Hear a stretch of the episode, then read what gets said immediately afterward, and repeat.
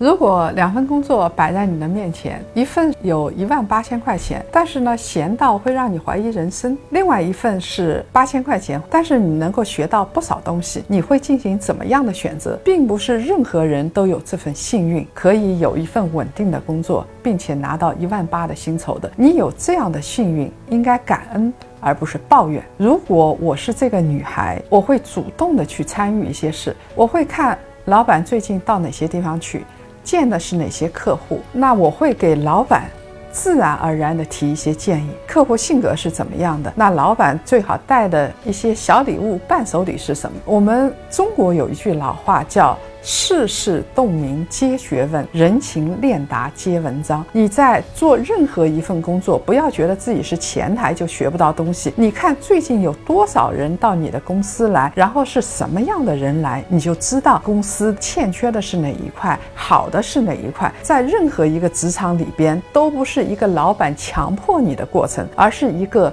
主动的过程。当我向老板提出来之后，老板如果接受很好，我会去复盘我提的建议到底怎么样。如果老板一直不接受，就是一直让你倒完水就行了，那这个时候我会考虑离开，哪怕钱再多，我也会离开。